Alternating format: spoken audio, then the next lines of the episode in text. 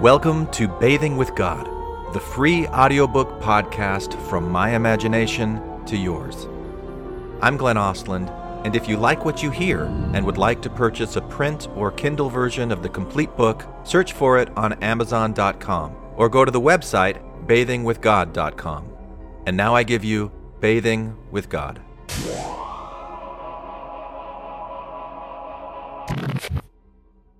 Chapter 6 Science and Skeptics and Onions, oh my. Doubt is an uncomfortable condition, but certainty is a ridiculous one. Voltaire. Hey, buddy.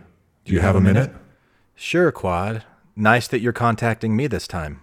I'm always contacting you. Nice of you to actually respond to me this time. Fair enough. What's up? I composed a song for you about science and skeptics and onions. Want to hear it? A song? Yes. Here are the words. Figure out the music on your own. Think about this carefully and think about it now.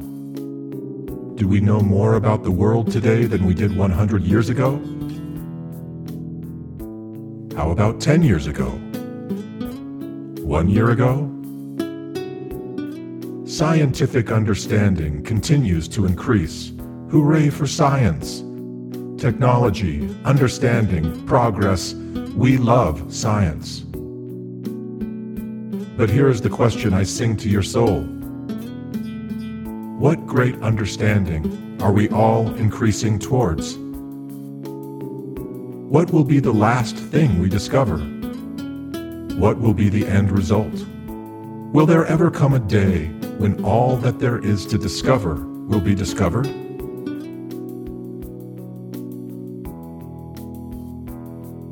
Once upon a time, a human child was born into a small wandering tribe of hunter-gatherers. For a time, they thought their tribe was the only tribe out there. Eventually, however, they discovered that there were other tribes, other people, different tribes, different people, different languages, different customs, some of them friendly, some of them threatening. Some tribes completely destroyed other tribes. Some tribes put their differences aside and joined together to create a larger tribe. Larger customs, larger and more unified perspectives. Are we moving towards a day when all such separateness is obliterated? Are we moving towards a day when all that exists is seen to fit seamlessly together as one amazing whole? Is that knowledge already out there, just waiting to be discovered? Did Antarctica exist before it was discovered?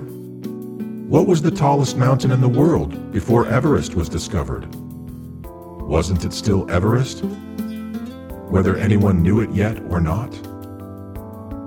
When all of the land masses on this planet have been explored, and all of their hidden secrets have been revealed, when the depths of the ocean have been visited and studied to the very core of this Earth, when every planet in this solar system has been equally explored and studied and documented, when other solar systems and galaxies have been explored, will there still be other universes to explore? Other ways that existence is organized that go on forever? When every cell and molecule and atom has been explored, and every quark and subatomic particle of fundamental energy been fully identified and understood for what it is and what it does, when the mystery of dark matter has been solved, when a unified theory of everything leaves no further questions about quantum mechanics and the theory of relativity, when each layer of the onion has been peeled away, will we find a definite center? Or will we simply find more mysterious layers upon layers of fundamental, energetic, onionistic existence? What is the one unifying truth that already exists that we simply have yet to discover? Is there one unifying truth? Or are we making all of this up as we go along? How can we even know?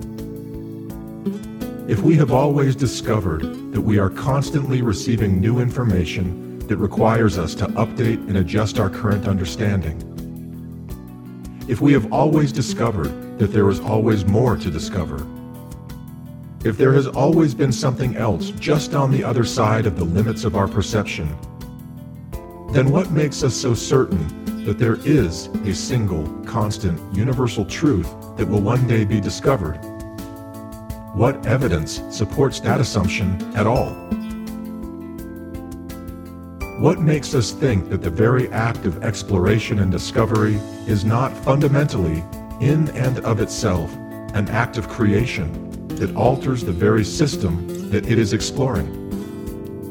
What makes us so certain that our ever-changing understanding is not creating biases that influence not only the types of questions that we will ask, but also the types of answers that we will accept? What makes us think that new questions and mysteries and possibilities are not constantly emerging simply because of our own desire to discover them, our own insatiable thirst for more mysteries to solve. Where is the evidence to support the belief that one day we will figure it all out, and that we are constantly progressing closer and closer to the day when everything there is to know is known? What makes the self-proclaimed skeptic believe that he is a skeptic when he refuses to engage in genuine searches for greater understanding? when he refuses to entertain ideas that he deems as impossible, and will not even examine the evidence or lack of evidence that supports his particular degree of certainty. When will we glimpse the Everest that has always been our ultimate truth? That existence is infinite, omniscient, omnipotent, ever-growing, ever-evolving. That imagination pushes the limits of our ever-expanding perceptions that what we call life and death is but one variation of an infinitely expanding unfolding of possibilities, that our malleable reality is nothing more than a temporary snapshot of the limits of our perception. Where are the eggmen? Where is the walrus? Cuckoo Kachub. That's it. What do you think? You call that a song? What would you rather have me call it? A lobster? You are really weird.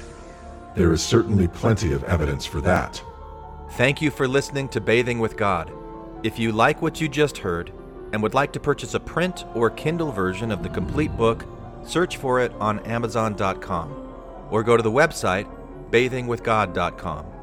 And if you really, really like what you just heard, share it with someone you love and give me a five star rating on iTunes or whatever podcasting platform you use. You can also like our Facebook page and subscribe to the Bathing with God YouTube channel. And if you'd like to reach out to me personally, you can email me, Glenn Ostlund, at bathingwithgod at gmail.com. I'd love to hear from you. And probably so would Quad. Oh, yeah. Bring it. Thanks again for listening to Bathing, with God.